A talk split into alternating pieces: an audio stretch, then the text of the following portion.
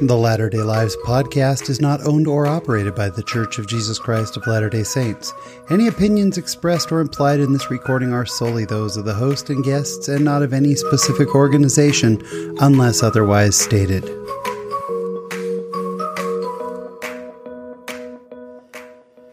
Hello, friends, and Happy New Year. Welcome to episode 194 of the Latter day Lives podcast.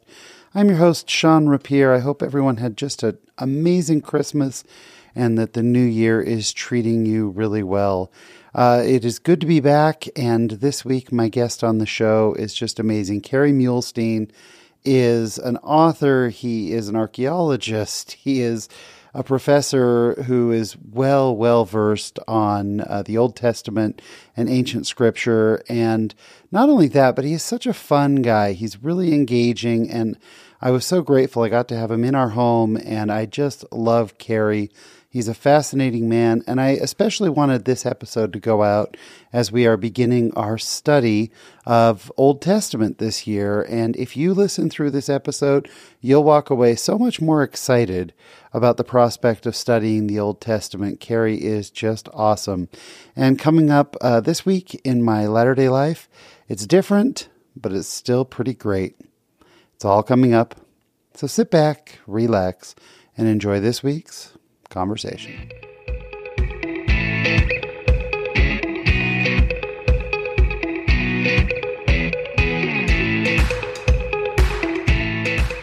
And today, here on the Latter day Lives podcast, and here in the Latter day Lives studio, live and in person, not over Zoom, it is my pleasure to have the director of the BYU Egypt Excavation Project, the vice president for the Society for the Study of Egyptian Antiquities, and a professor for the Department of Ancient Scripture and Ancient Near Eastern Studies program at Brigham Young University, or as I like to call him, he is the Latter day Saint Indiana Jones.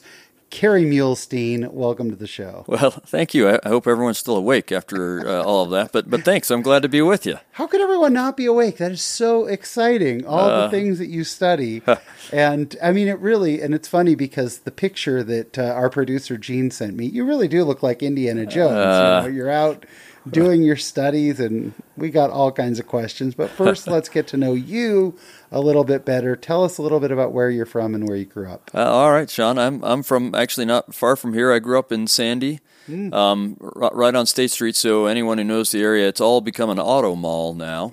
Um, Yeah. But uh, our horses graze where Southtown Mall is now, and and I live where this auto mall is. I went to school, grade school, where it's now a Shake Shack. So it was just all really really rural, and uh, now it's completely overgrown with uh, sh- you know stores and cars and all sorts of stuff. I don't even recognize it when I drive past. Yeah, we have listeners all around the world. So Sandy is about 20 minutes south of Salt Lake City. Yeah, So yeah, you grew up in the Salt Lake Valley. yeah. I should have said Sandy, Utah. You're right about that. No, that's all Um, right. That's uh, so. Were you raised in the church? Yeah, yeah. I mean, I, I I've had a, a, really blessed life. I- my parents uh, were both uh, active in the church and taught me lots of stuff. And it was a rural uh, environment, but uh, a lot of wonderful, faithful people around that taught me lots of good stuff. So I just uh, always I, I I've heard lots of people say, "Okay, talk about when you were converted." I can tell you lots of times I remember when the Spirit really, really testified to me, and I knew that this was true. But I can't tell you a time when I didn't know it. Uh, I can remember in primary. I can remember incidents of feeling the Spirit and knowing it was true in primary, but none of that was the first time. I don't remember anymore the first time. I've just always uh, had that. So I, I'm beautiful. fortunate that way. So I got to know what you were into as a kid because I assume you weren't digging in your backyard trying to find, you know, antiquities and whatnot back then, Uh, or were you? I know I, I was into being a smart aleck more than anything else. Uh, just wanting to have fun and seeing if we thought we could be funny or not. And mostly, I thought I was funny and probably wasn't. Uh, now that I've dealt with a lot of uh, you know young teenage boys and so on, I, I know how that is. They all think they're really funny, and they're usually not. But Of um, course. yeah. That was me too. uh, sure. Uh, I liked outdoor stuff, and I liked writing. I always wanted to be a writer. I I guess my original thing when I was younger is I was going to be a fiction writer. I even sent some short stories into some magazines to see if they get published and stuff. And uh, some stuff got published in the high school magazine, but that's about as far as I got with that. But uh, that's what I wanted to do. Come back. Yeah, right, yeah. I still love writing. Yeah. I'm passionate for writing. Writing will come back as a part of your story. We're excited yeah. to get to that as well. So, a big part of our conversation is going to be about the scriptures. Yeah. Did you develop your love of scriptures at a young age, or did yeah. that come later? Really, really young. Um, and, and, part of it was, uh, and, and, I think I take comfort in this as a, as a parent. Um, I don't really remember my parents teaching me the scripture stories. I, I'm sure they did, but I think part of my passion came from I would wake up um, in the morning. This is like when I was in middle school and high school, and to get ready for school.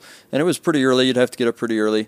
And I'd see my mom was working on breakfast, and I'd see the table was just full of scriptures and all sorts of other books of studying. And so, and I realized she had got up even earlier than she needed to to make breakfast, which was still earlier than I was getting up, so that she could study her scriptures mm. ahead of time. And somehow that just sunk into me that uh, that was something that was important. And so I love the scriptures. I can remember in primary when I was like maybe about eight or nine years old, and they were doing, you know, how you do these games in primary, like, uh, can you guess from these clues what this story is, and so on. And there was one I couldn't guess, and it was really frustrating. I mean, it, it turned out to be the Samson story, which is a great story. but I remember sure. thinking, wow, there's a story I, I, don't know. That's fantastic, right? I was so excited to find another scripture story I didn't know, uh, and and I just it came alive. I loved it. Anytime I could learn a scripture story, I loved it. So I love that because I think we have kind of this conception that it's hard to get kids to fall in love with the scriptures. Uh, and now there are lots of ways for them to come alive that weren't around when I was younger. Yeah. But uh, but I love that that you had this love of the scriptures. I think that's just awesome. Uh, you know what I, I think, and, and again, this goes back to my kind of liking to write and stuff, is that I think as humans, we love stories. Mm. And uh, that's what your podcast is really based right, on, right? We sure. love stories. We love to relate to other people. That's mm-hmm. something that is really big for me is to try and help people relate to other people in the scriptures. And so if you tell the scriptures as stories, it, the doctrine needs to be in there and all that kind of stuff. But if you tell them as stories, will as people will listen and learn all sorts of stuff if it's embedded in a well-told story. Yeah, so. absolutely. And I think that the a lot of the new videos and things that have come out, yeah clearly show that because yeah. you know I being a simple-minded man, I'll watch the video and I'll go, "Oh, okay, I can now picture it." Yeah. Then when I go back and read, it's a whole different thing. That's so. exactly right. Yeah. So, then don't ask me because I'll start saying, okay, but they, they did that and that and that wrong in the video. But Do you wrong really? kind of close. Do you pick things yeah. apart? Yeah, I, I, I, try not to. It's an occupational hazard. When we first started watching the, the Book of Mormon videos, um, we watched the first one, and after that, my kids said, "Mom and Dad, we don't want to watch with you anymore," because we were like, "Hey, now Jerusalem, the relation from that to that Jerusalem is not right." And anyway, yeah. Uh, and then after a while, we're like, "Ah, we should just shut up and watch the movie." But it was too late. We'd ruined it for our kids. Oh, so. that is really funny, Kerry. I love that. All right, so you finish up high school. Where did that take you next? Uh, so I went to BYU um, and actually was a journalism major. Uh, and then uh, I went on my mission. It was probably on my mission that I got kind of my grip of what I wanted to do because um, uh, after two two months, my trainer went home and I ended up training. And I had a companion who was a fantastic guy, but he had some real health problems. Turns mm. out he ended up uh, having like 40 ulcers before he went home. So oh, he's wow. having some real health problems. But it meant that I, I, probably about every other day, sometimes a little more often than that, we spent most of our time in the apartment as he was trying to rec- recuperate. And uh, and we weren't really allowed to read anything other than like teachings of Joseph Smith and Jesus the Christ in the Scriptures. So I read that stuff a ton because there was nothing else to do. Yeah. In fact, probably like a lot of COVID missionaries recently, I, th- I think we're going to have like this huge generation of scriptorians because I, re- I had nothing to do but read that stuff, and I just read it again and again, and I fell in love with it. And I thought this is what I want to spend the rest of my life doing. Yeah. So you come home from your mission. Uh, what came next? Uh, so that's when I decided uh, I wanted to teach seminary. Is what I decided I wanted to do and um, I started going down that track. And and two things happened at about the same time. I uh, I someone came and taught um, a, class I was taking, an Old Testament class, and and they were they'd just finished a PhD at the University of Chicago, and they were kind of hoping to get a job, so they had him teach. and And I watched, and the stuff they could do with the scriptures because they knew the ancient history so well, mm. just fascinated me, and I realized I'm not going to be satisfied spending the rest of my life teaching this wishing that I knew that stuff. And so I thought, okay, it's not going to be enough for me. I, I decided I'm going to get a degree in psychology. It was the fewest required hours to get a, a, a degree. And then you can only teach institute if you have a higher degree. So the fastest way to a higher degree is a law degree. So I was going to do, get all that, get done quickly, teach seminary or institute, and and and move on.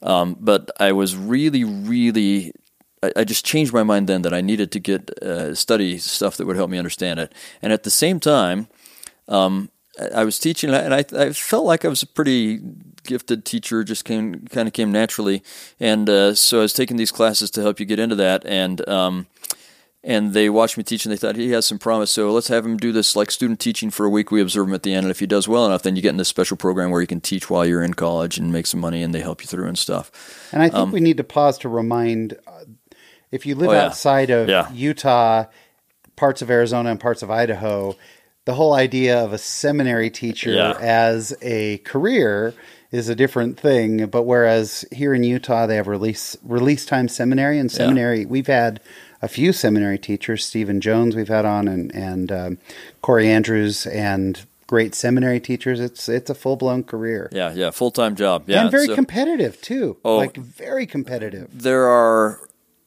like exponentially more people who want that job than they have openings for. So yeah. it's it's hard to get. Um, so I, I, taught this week that I was supposed to, and it went really well. I felt like I was nailing it. And the day came that they were supposed to observe me, and uh, I've never had such stupor of thought. Like I could barely put together a sentence. I, I couldn't talk. I couldn't think. I'd asked some students to kind of come prepared to share some stuff. They did a terrible job. It was terrible. And I got a letter um, a few weeks later, they said, We recommend you don't go into a career in teaching. And uh, wow. yeah, I, I, mean, it hurt, but I kind of felt like, well, there's a reason for this because it mm. went so terribly. And since then, and he actually doesn't know this, but uh, the the person who he, he doesn't even. I, I, feel fine sharing this because he doesn't even remember that that was me. But since then, uh, I've had the person who had observed me and and uh, sent that letter, not knowing that that was me, It was talking to me. He's like, "So I'd like your advice on how to teach this and how to teach that." Right? So.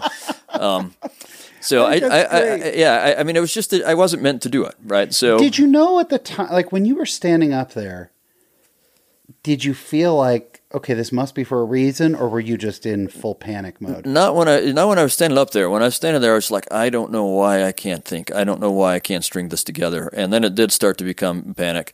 But by the end of the day, I thought it through, and I thought, you know, that has never happened to me ever. That was hmm. a weird, unusual thing. I don't know what that was, but it was it was something different. Um, and and I felt like it was meant that I, I wasn't going to teach seminary, and so I was trying to figure out what I was going to do. Um, and uh, I, I, I, those two things happened about the same time. So I thought, okay, I'm going to start to to study this ancient stuff. And about that time, I was offered a research job by someone uh, that taught ancient scripture, and I fell in love with the research.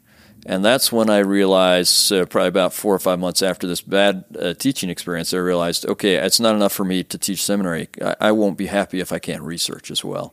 And there really aren't very many places, where you can teach the scriptures and do ancient research. There are two or three, right? The BYU's, and um, and so that's what I set my sights on and started working towards and uh, kind of switched gears a little bit, started taking a lot of uh, ancient Near Eastern studies courses, got a minor in Hebrew, and uh, that kind wow. of thing. Uh, made it so that my last semester, I went to the Jerusalem Center, the BYU Jerusalem Center for Near Eastern Studies on the intensive Hebrew program. First one they did to study.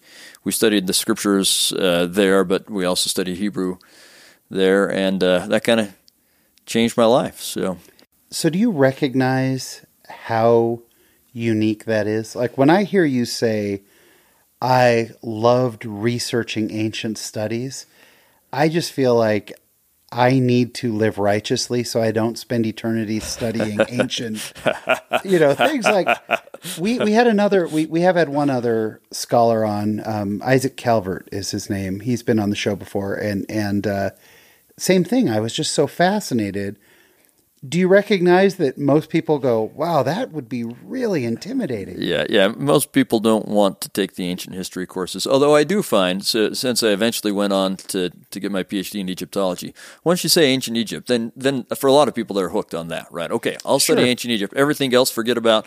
But pyramids and mummies, I'm good with, right? People people kind of like that. But yeah, yeah, I mean, we uh, those of us who are really into this, kind of die hard into this, recognize that we're we're kind of the, the nerd geek guys on this thing, right? That, we're a different breed. But I think uh, it's so neat that you have that skill set and that you have the mind to be able to do this, you know, that you uh. have that appreciation for it. So now you're in this world of research and everything else. Institute is left far behind, Yeah. the idea of seminary or institute or whatever. Which, you- by the way, I think is a fantastic career. I want to be clear about that. It Right. just wasn't the career I was supposed to take. For sure. No, clearly you have I mean you're where you need to be, which is Yeah. is just awesome. So as you're doing this research, uh, when you brought up the Jerusalem Center, which has has been mentioned multiple times here on the show, we've had a few guests who have been there. Yeah. Talk a little bit about how special that place is cuz everyone who talks about it just lights up. Like Yeah. it's a really important place. I'd be happy to, and and uh, and I can share it through a, a couple of different sets of experiences I've had there. It is, uh, and I won't share the whole story. Although you should get, I could recommend some people that could come on or something. But you, if you can get the whole story, it's a miracle that that place exists. An absolute miracle. It's a series of miracles between President Hunter and and Elder, then Elder, then later President Faust and. Uh, president of BYU at the time, Jeffrey R. Holland, and these guys. I mean, miracle after miracle after miracle happening to, to make that place happen. I am absolutely confident that God wants that place to be doing what it's doing, and it's uh, it does for people what has become my my passion, like really my passion in life, which is to help um, the scriptures uh, and the gospel come alive. So I'll, I'll just give you a couple of ideas. Plus, I really like it because that is where I met my wife as well. But um, so it's it's a good place in a number of ways. But I had this experience as a student. And then I've since gone back to teach twice there for two different times for a year each and brought my whole family with me. And it is the ideal teaching situation to make this happen as a teacher. Uh, so I still re- still remember my first day, and I, I knew the scriptures fairly well. This is my last semester at BYU. I, I took five years because I changed gears and, and did all sorts of other stuff. So I know stuff fairly well. And in fact, uh, and this is another fun story we can tell in a minute if we have time. But uh, I, I uh, so this ends in June, right? And in August, I'll start teaching, and I'll be in a graduate program then, and I'll start teaching Old Testament at BYU. So, I I mean, I'm like literally a month and a half away from teaching these Wow. classes that I'm taking Yeah. right now. Um, so I, I know this stuff fairly well at this point. Um, I've had several years of biblical Hebrew and all this stuff, and still on our first field trip, we go out. Um, and I, I remember this. I can remember it like it was yesterday. Our teacher pointed out, "You're standing at this place. It's a Crusader where the Crusaders had set up a citadel." But you look down this valley and over at this hill, and you can see some ancient ruins over there.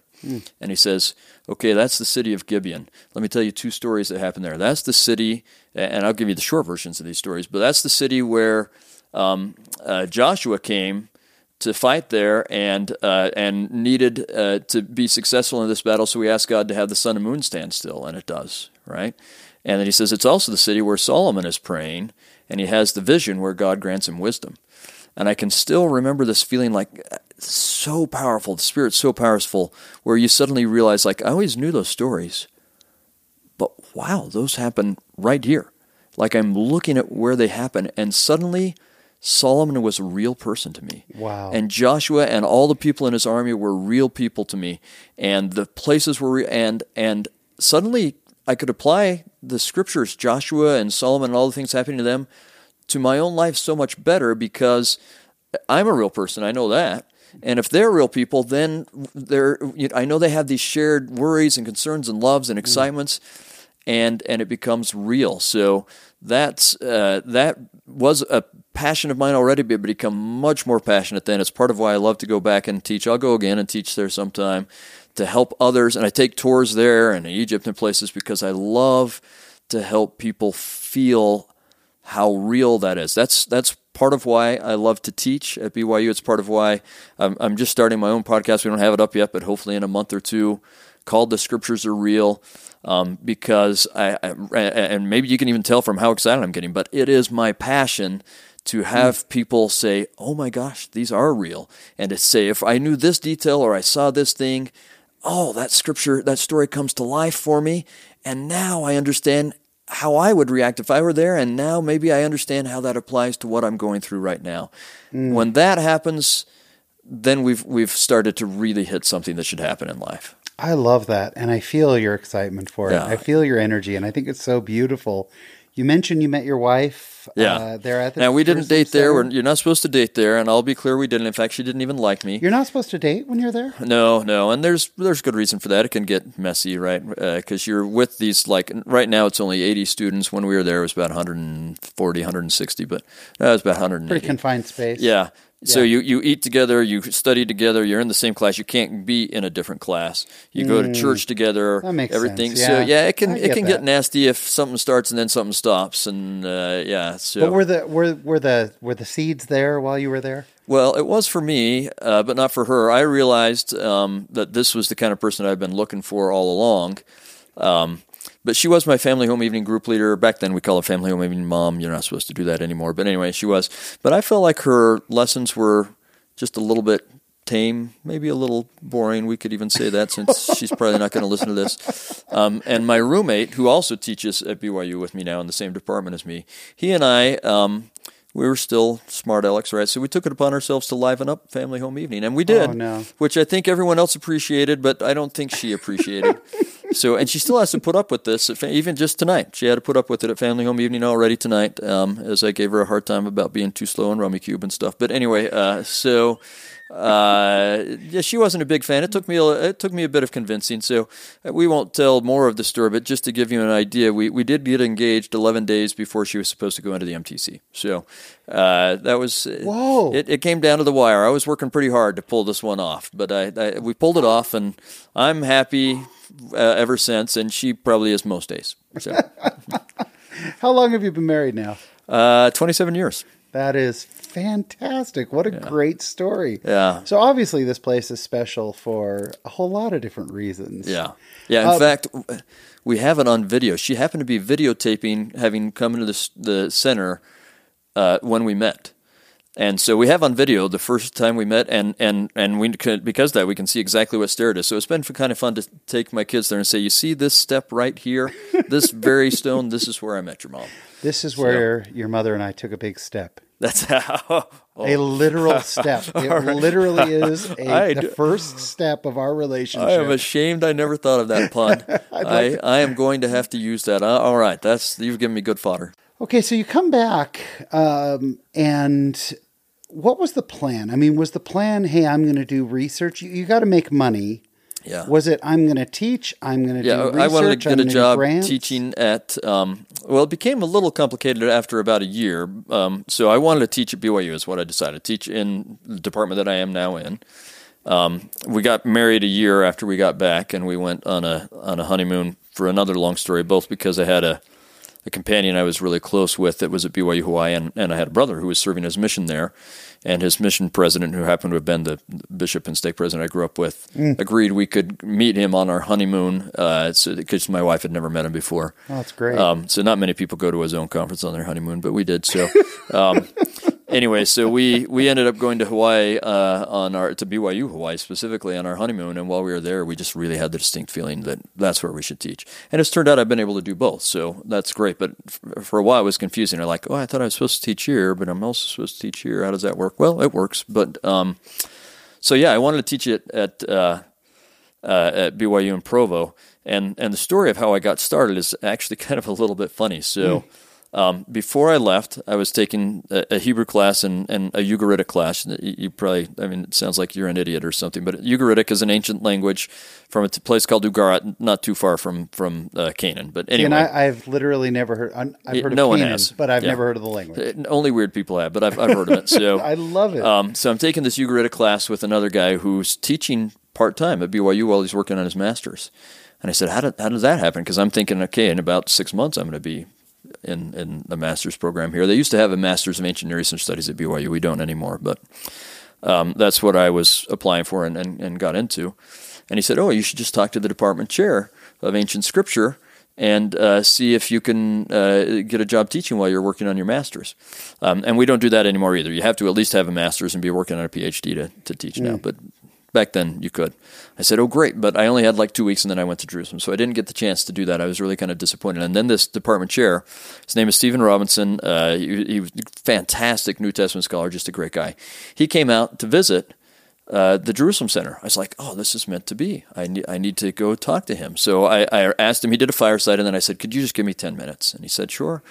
And I talked to him and said, I'm, I'm, I've been now at this point, I've been accepted into the master's program. I'd really like to teach Book of Mormon. That's what I was suggested. I asked him if I could teach. Really like to teach Book of Mormon um, uh, for you while I'm teaching. And, and he just looked at me and said, We're full.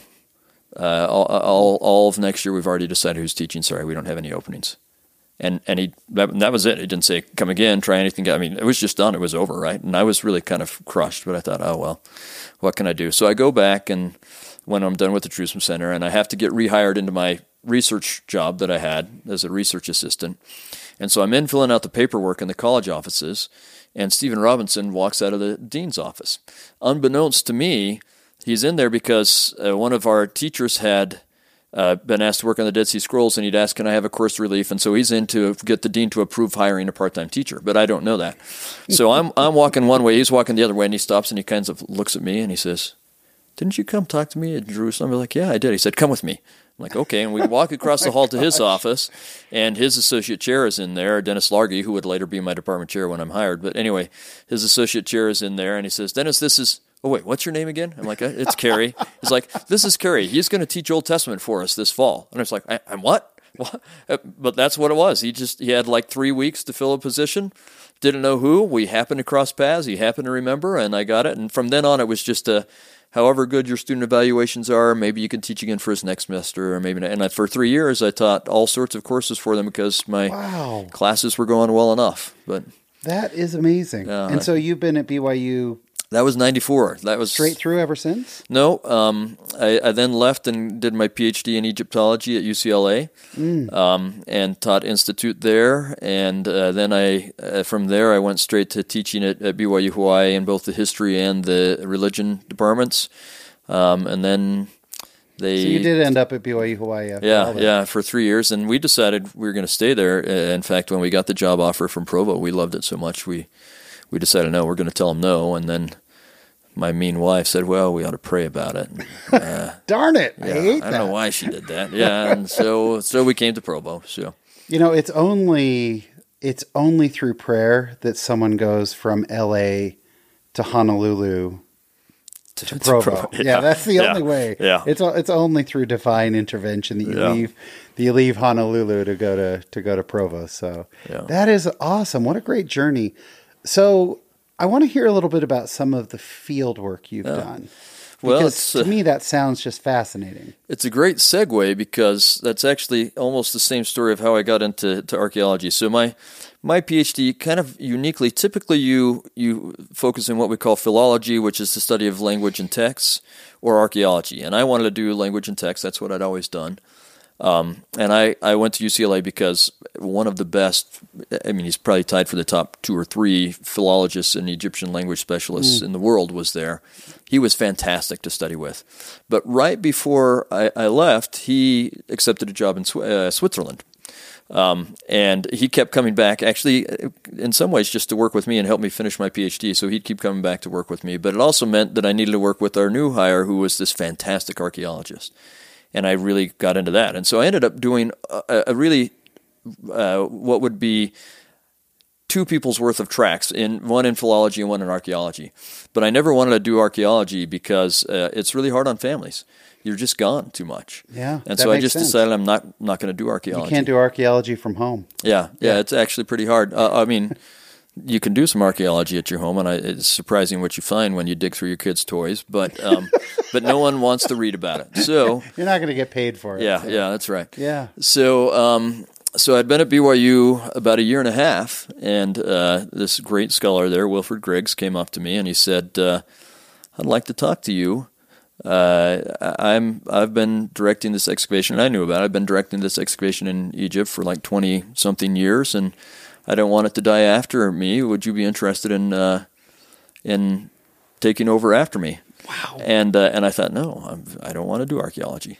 Uh, no. And so I told him, yeah, I don't think so, but let me let me think about it. And then I made the mistake of going home and praying about it. Once again. yeah, it's just this bad habit I have. And so I came back the next day and I told him, uh, yeah, I'll do that. And uh, Awesome. it's been fantastic. He, he that was uh, 2007, 2011. He retired, and I took over as director, and we've had a good 10 years of doing all sorts of great stuff there. So. So, so what practically, what does your role with that entail?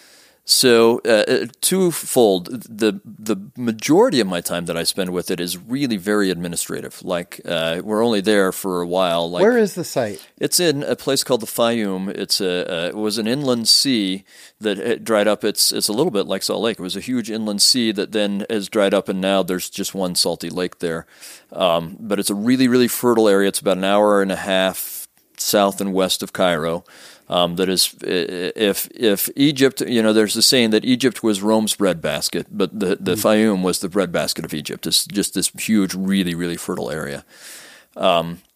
And uh, so I spend a lot of my time administratively. You know, you have to fill out permits, you have to raise funds, you, you, you know, do all sorts of stuff to make it possible to work there. Then you have to oversee the analysis and make sure this stuff gets published. And you work with data and how can you, you know, what are you get enough servers to keep this stable and make it available to everyone? Just all sorts of stuff that isn't the fun part. But but then you get the fun part where you go there and uh, and you excavate. So you know, I hire workers. I bring, I select a, a team. A lot of people from BYU, but we have people from all over the country and even the world that come and work with us. And uh, and we've got two uh, really great things at that site. There's a there's a pyramid. Um, Built by the, uh, his name is Khufu. He's the first ruler of the fourth dynasty. I know you wanted to do that, know that, but he's the guy who figures out how to go from step pyramids to what you'd call true or smooth-sided pyramids, and then his son builds the Great Pyramid. So this is one of the Wow, earliest really? pyramids. Yeah, it's one of the earliest pyramids, and I think as we, we come to understand it better, it kind of changes the way we think of pyramids a little bit. Um, so that's from about 2500 BC. So this is like 4600 years, or about 2600 BC. So it's about 2600 years old, right? We also have this cemetery there that's a Greco-Roman period cemetery. So from about 300 BC to about 600 AD.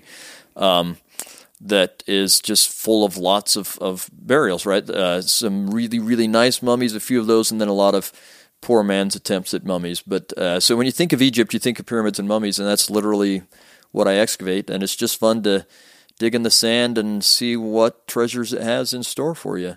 But when I say dig in the sand, it's a lot more. You know, you you you like uh, almost everyone else kind of make the joke. Oh, you're like Indiana Jones, uh, and that's absolutely true. As long as you think of Indiana Jones like laying out a thousand little grids of string and using Yeah. little brushes and little trowels and writing down everything you find and taking a thousand pictures, right? And and only very very rarely do you pull out the bullwhip. So, um, but uh, so it's it's it's can be fairly tedious and yet so exciting when you find something cool. So. All right. So for you personally, Mm-hmm. just for you, what's the coolest thing in the past 10 years that you have pulled out of this site? So for me, the coolest thing is not anything I would pull out um, uh, because it's uncovering um, elements of the pyramid that are going to stay there. Okay, but, but that if, so. Uh, as an example, and again, this this just shows how weird and, and nerdy and geeky I am because I'll say it's exciting and you'll say whatever. Um, and to be clear, my wife has found who spent one week doing an excavation in Israel found a more cool object than I've ever found. But because she found a four horned incense altar that was a Philistine four horned incense altar, which is really cool. But um, for me, we uncovered some holes that we knew that there had been two holes next to this pyramid. Um, but the way they'd been described, they'd been found before, but the way they'd been described was a little bit different than what they actually ended up being. Uh, but as we were kind of re-excavating that area and, and, and f- extending how far it had been excavated, we found two more and realized that it was uh, holes, uh, post holes for a, a covered pavilion. Uh, which again is interesting because remember I told you this is the first guy to kind of do pyramids the way they end up being the classic way, and there's a number of classic features of, of a pyramid complex. There's the pyramid and a little temple right next to it, and a causeway that goes down to a valley temple. Like that's where the Sphinx is, is down by a valley temple from this big pyramid up way up on the plateau for Giza. Um, and there's some elements there that you kind of try and figure out how did these elements ever come to be. And I, th- I think I've been able to demonstrate. In fact, the article just came out last week, but um, I think I've been able to demonstrate that these little four post holes were the first try at building what will become some pretty cool um, sacrificial uh, temple features of pyramid complexes wow. in, in, later ones. I think this is the very first uh, iteration of it, and, and, so it's kind of fun to say, okay, when you think about pyramids, this is probably the first time this element is happening, and it's innovative. And uh, anyway, that's been fun for me. How could anyone not find that fascinating? I am fascinated by well, it. most people aren't fascinated by finding post holes in the ground, but but when you put the context, well, see, that's it, the, that's the fun part. The context is yeah, a post hole may not be exciting, but. Yeah. The fact that there could have been an altar and that there could have been yeah well know, and we found the remains of an altar well they found it before I was part of the excavation um, uh, but the remains of an altar there and uh, stela that had the name of the king on it and stuff. So yeah, it's it's pretty fun stuff. How often do you go to Egypt now? Uh, between once and twice a year. So some years once a year, some years twice a year. I mean, last year was COVID, so not at all. But this year I've been. I went for a month. So. And are there people there all the time? Well, so they don't excavate when I'm not there, okay. um, but we do pay for some guards to be there to guard the sure. antiquities the whole time. That yeah. is, See, and how can you say that that's not exciting? It sounds oh, it is exciting. So exciting. Yeah, uh, but I do understand the toothbrush part's not as exciting when you get down to that kind of. Uh, but it's it's it's fun stuff. Oh, I just think it's amazing. Let's talk about your books. All Let's right. talk about the books that you have coming out because I want to hear all about them. Well, that's that's again my my passion is um, helping people understand the scriptures and, and having the people in the in the stories and the scriptures come to life for them. And so I've tried to write about that a bit. Like I, I, my favorite thing I've ever written didn't do very well, and it was my first publication. Didn't do very well. It's out of print now, but it was about seeing God's love and mercy in the Old Testament. It's a book called uh, "Return uh, Unto Me." Um, but I've done some like commentaries and things like that on the scriptures. But but recently I've been trying to do a little bit more on getting the scriptures to come to life for people. So um, I'll talk about uh, two books that one that just came out like very recently, one that came out almost a year ago, and one that's about to come out. So the one almost a year ago. Uh, uh so as an Egyptologist, uh, and also so I have degrees in Hebrew Bible and in Egyptology. Uh, so one of the places that I do a lot of work on is the Book of Abraham, mm. and uh, and I that wasn't my original intent. in fact, I wanted to avoid doing stuff on the Book of Abraham. I really loved the Exodus period, so I was going to do both biblical and Egyptological research that focused on the Exodus period. But so many people have had so many questions about the Book of Abraham that I thought, well, I need to at least learn. And this wasn't until partway through my PhD program I thought I need to at least learn a little bit about what they're asking.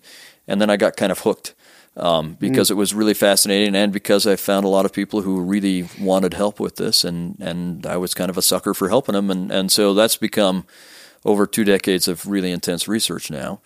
Um, but of course, if you're going to study the Book of Abraham, uh, you've got the Abrahamic Covenant is in there, right? Um, and so I recognized how important that was way back that first semester I taught wow. at BYU because I was teaching first half of the Old Testament. Abrahamic Covenant is important, so I'd been studying uh, between that and, and, and the Book of Abraham, been studying the Abrahamic Covenant for a long time, and then uh, President Nelson just keeps making it clear we should really know something about that. So I wrote a book called um, "Let Let or God Will Prevail" um, about the Abrahamic covenant, and I love that because I have people that come to me and they say, "All my life, I've felt like I should understand the Abrahamic covenant and the promises made to Israel and the gathering of Israel, and I don't."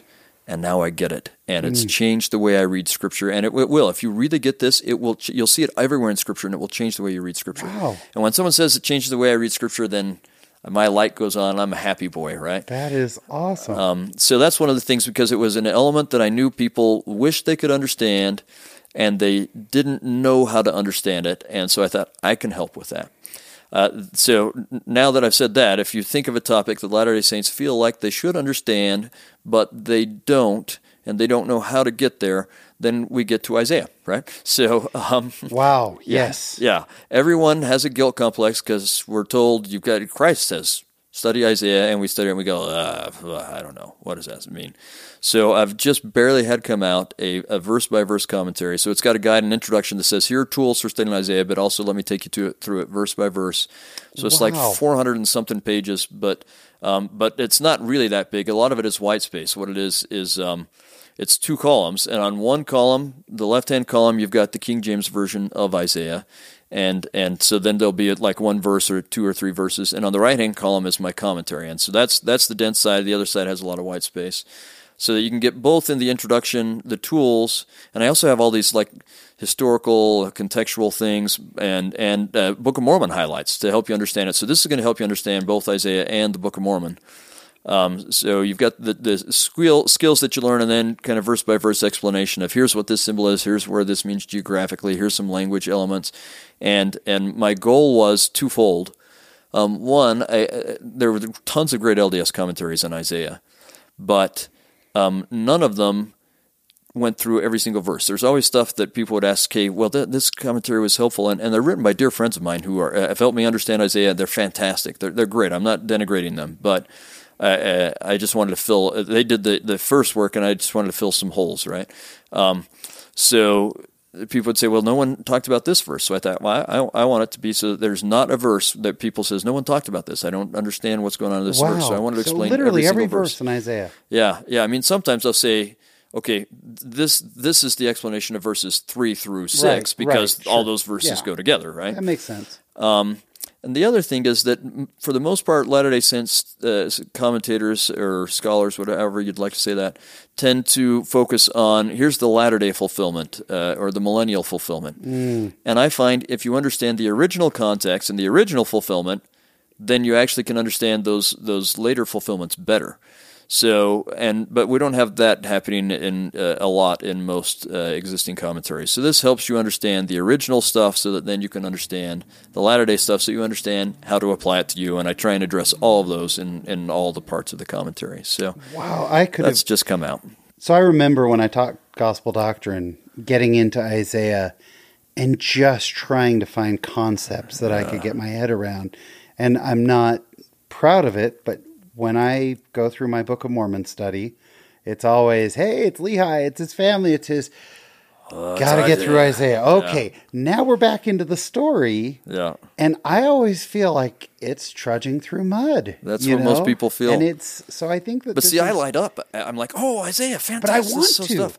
Kerry, I think you will. want to. I think you will. All right. So now I need to buy the book. All of our listeners need to buy the book. Where do they go? Where can they find these books? It's called Learning to Love Isaiah. Um, it's it's published by Covenant uh, Communications, which also God Will Prevail is. So Awesome. uh, going to seagullbook.com is the best place. At least right now, it's it's still pre-order on the other websites like Deseret Book or Amazon. It's not even on Amazon yet. I don't know why, um, but you can get it like that if you go to seagullbook.com awesome.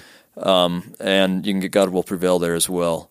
Uh, and and I really do believe, and, and I'm having people are coming and telling me that this is the ex, the experience they're having that they're getting Isaiah. I can't wait. And that they're I liking. Isaiah. Kerry, I need this. Because yeah, we do like two and a half months worth of Isaiah and Come Follow Me, and then we're going to do a whole bunch more when we get to the Book of Mormon. So Well, this is this will I- make people's lives better when we get there. We're about to spend a whole lot of time with the Old Testament. Yeah, And I know that I have had the perception, and I assume I'm not alone in this, of somewhat of a hierarchy of scriptural understanding. Hmm.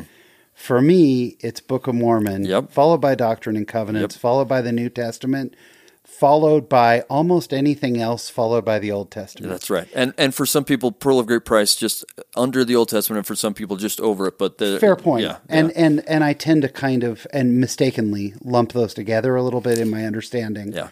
Well, that's how um, we handle them as a church. So and and, and so you're right absolutely i think that we also and again i don't want to say we i want to speak for myself Yeah, but it's generally easy true. for me to say well it's mostly you know law of moses stuff and the stuff I, I the stuff i need is elsewhere anyway see now give you're going to make me mad. See, this is good. Yeah. I need to hear the Kerry Muhlestein. Here's why the Old Testament is so important to set us on the right path All right. for Come Follow Me this year. Uh, and and this could be a five hour long podcast, but but Sure. I'll give you a shorter version. so would be great. A couple of things. Um, one, I mean, this is foundational. Every other book of Scripture presupposes you understand the Old Testament, Hmm. and if you don't, you're not understanding them the way you should. I can't tell you when I teach Book of Mormon or New Testament, and even Doctrine and Covenants, but especially Book of Mormon. I can't tell you how many times when my students say, "Okay, well, well I don't get this. Explain this to me." I say, "Well." if you'd taken an Old Testament class, you'd get this right. And I tell them at the beginning, you're going to get sick of me saying this. And by the end, all I have to do is say, well, and they say, if we'd taken an Old Testament class. I love it. Um, because honestly, if you understand the Old Testament, you will exponentially understand the Book of Mormon better. That's a great um, point. Part of that is because of the Abrahamic covenant. It, it permeates every other book of Scripture, and the scriptural authors don't say, I'm talking about the Abrahamic covenant here. They assume you're familiar with it. And unless you're not, and you become most familiar with it in the Old Testament and the Pearl of Great Price, um, if you're not, you're just missing out on all sorts of things. It's one of the keys to understanding Isaiah, by the way. Isaiah is talking about the Abrahamic covenant all over the place. And if you don't get it, you're not getting Isaiah, but you're also not getting Nephi, Jacob, or Christ. Uh, by the way, Christ's teaching in in Third Nephi is talking about the Abrahamic covenant all over the place. Okay. and he's using Isaiah to do it. Um, right. So those are, are two of the reasons. But let me tell you the other two that I, th- I think you'll find surprising. Um, I, I honestly mean this, and I've written a book to back it up, but it's out of print. But uh, I do not think you will see God's mercy and love on display anywhere as as prominently and as profoundly as in the Old Testament.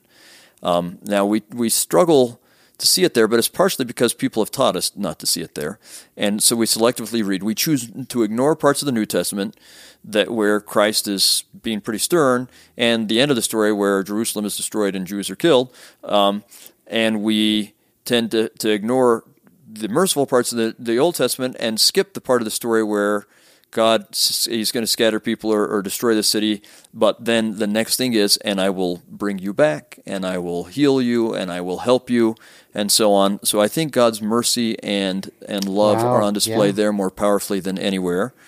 Um, and finally, and I'll tell you this, and anyone who teaches Old Testament will agree with me, and uh, those who haven't will say, "Huh." I end up, if I'm just faithful when I teach and I'm faithful to the text, okay, here's what the text is talking about. Let's spend this much time on this and this much time on this and this much time on this because that's what the text talks about. I'll talk about the atonement more in the Old Testament than I will in the New Testament. Wow. The atonement Okay. is taught more, especially in the Gospels. So Paul talks about the atonement quite a bit, but I still think, even than Paul, the the atonement is taught more in the Old Testament than it is in the Gospels, and and really in the entire New Testament. It's all over the place in there. Um, and Joseph Smith absolutely felt like we were extending. A a little bit the New Testament church, but really the Old Testament church that he saw the New Testament church as being kind of an appendage of, right? It's just a small continuation of, but he was connecting us to that Old Testament world. So tell us about your new book. Okay. Uh, I'm happy to. So, and it and it ties in well with this whole leading into the Old Testament uh, theme because the the first thing we're going to start to do is read the Book of Moses and the Book of Abraham. A lot of people don't understand what the Book of Abraham is, how we got it. Some people have questions about it. It's it's. I think if you study it and all the issues surrounding it carefully, it, it enhances your faith. But some people struggle.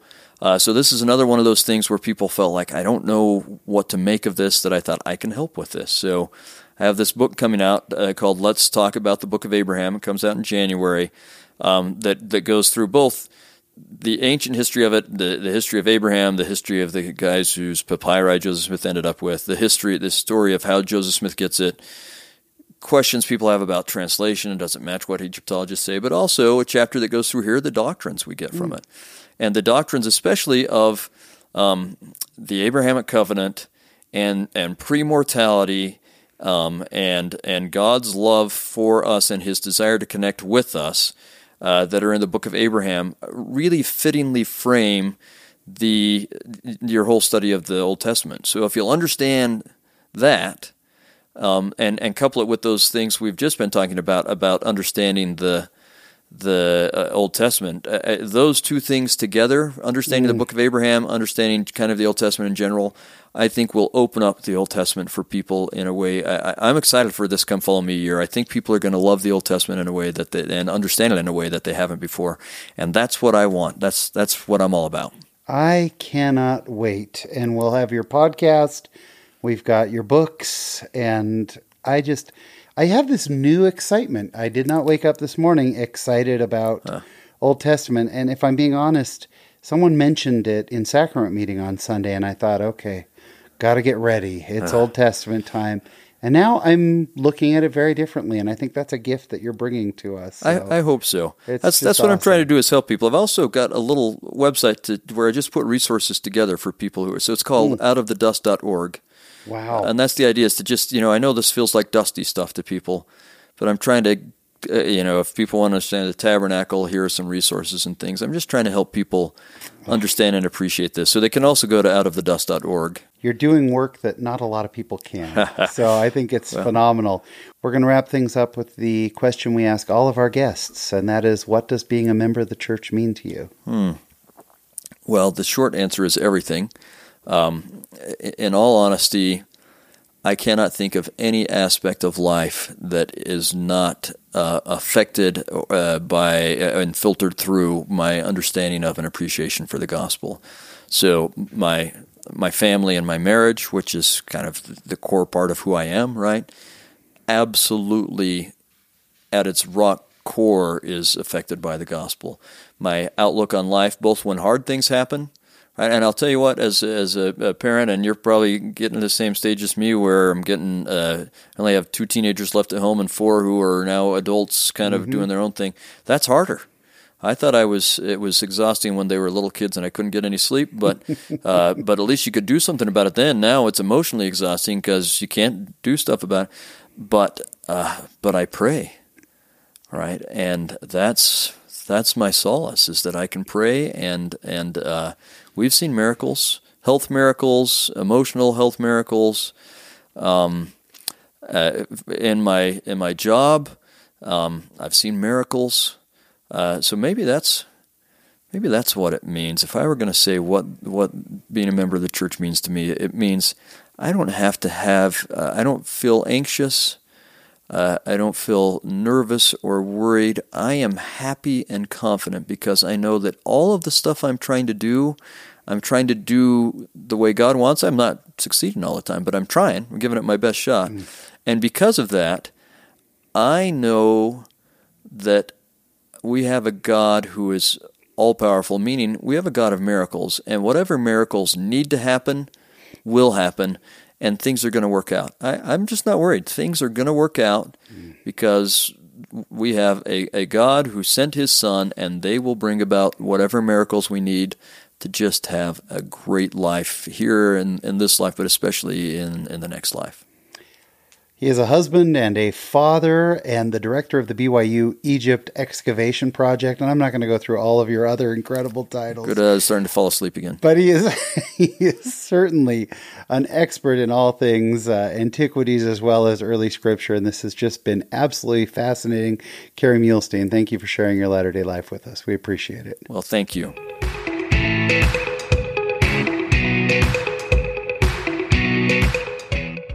And my special thanks to my new friend Kerry Muhlestein. Wasn't he just amazing?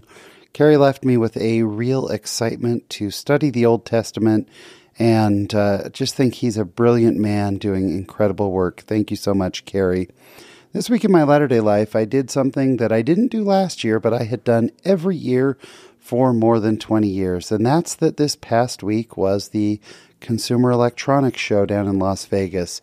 And I have attended it, like I said, every year for more than 20 years now. Last year, they didn't hold the show because of the pandemic, but this year they decided to move forward with it. And normally it's a long week for me. The show is uh, several days long. It's at the convention center. We usually have a booth, and uh, I have to stand there all day and lots of handshaking, but also lots of hugs and being able to see customers and friends and and competitors who have become friends and former coworkers. And it's the big event. It's one of the largest trade shows in Las Vegas. And I have mixed emotions about it because it is really tiring and I tend to complain a lot about it. But also getting to see all these incredible people is just awesome. And this year we decided to go go forward. We were going to do our booth. Everything was great. And then a few weeks ago, uh, we started getting calls from customers uh, saying that they weren't going to come because of the new variant. They had decided not to come, or some of their staff had gotten sick, and so they just weren't coming. And we started seeing more and more appointments cancel. And eventually, so many appointments had canceled that we canceled our booth on the show floor and decided just to rent an Airbnb and to meet people at our house. And I'll tell you, the last two weeks, the timing could not have been worse because the last two weeks before the actual show started, I felt like every single day I had customers who were canceling. So we started scaling back. We normally take about 15 people. We ended up with about five of us going. And it just felt like, why are we even doing this? There were so few people going. And I really kind of had a bad attitude. I wanted us to cancel. And we were driving down to Las Vegas. It's about a, a uh, six hour drive from my house. And I really was not in a good headspace for it. Then we got there and I saw my coworkers and the owners of the company who are all dear friends of mine. And it was so great to be with them and to have time and to bond with them. And then customers started coming over and we went out to dinner with some customers and just getting together and seeing faces I hadn't seen in years uh, was just wonderful. And it just reminded me that the connections with people are what matters most in my career.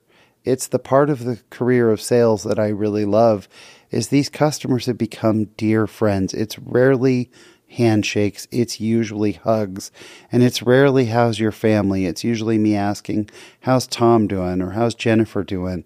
These are people I know. They've become friends of mine.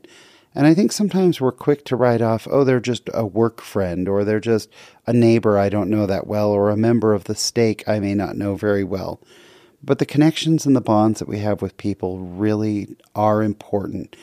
And it's one of the tolls that the pandemic has taken. But I think the more we find ways to connect with people and and really keep those meaningful relationships, it may not be in the way we've always done it or in the way we particularly want to do it, but it really does matter. And I think next year, I, I hope, I definitely don't predict anymore with this pandemic, but I hope next year that we're back to standing on the uh, trade show floor with me complaining about how long the show is, complaining about how tired I am. Uh, but maybe I'll complain slightly less because I'll remember how important these people are to me. And that's what's happening this week in my latter day life. Thank you so much for checking in with us again this week. We really appreciate it. The Latter day Lives podcast was produced by Gene Chittister, social media by Skylar Fleming. I've been your host, Sean Rapier, and I think that's all we've got for you this week. So until we meet again, there is a great, big, beautiful world out there. Go be in it, just not of it. Thanks for listening.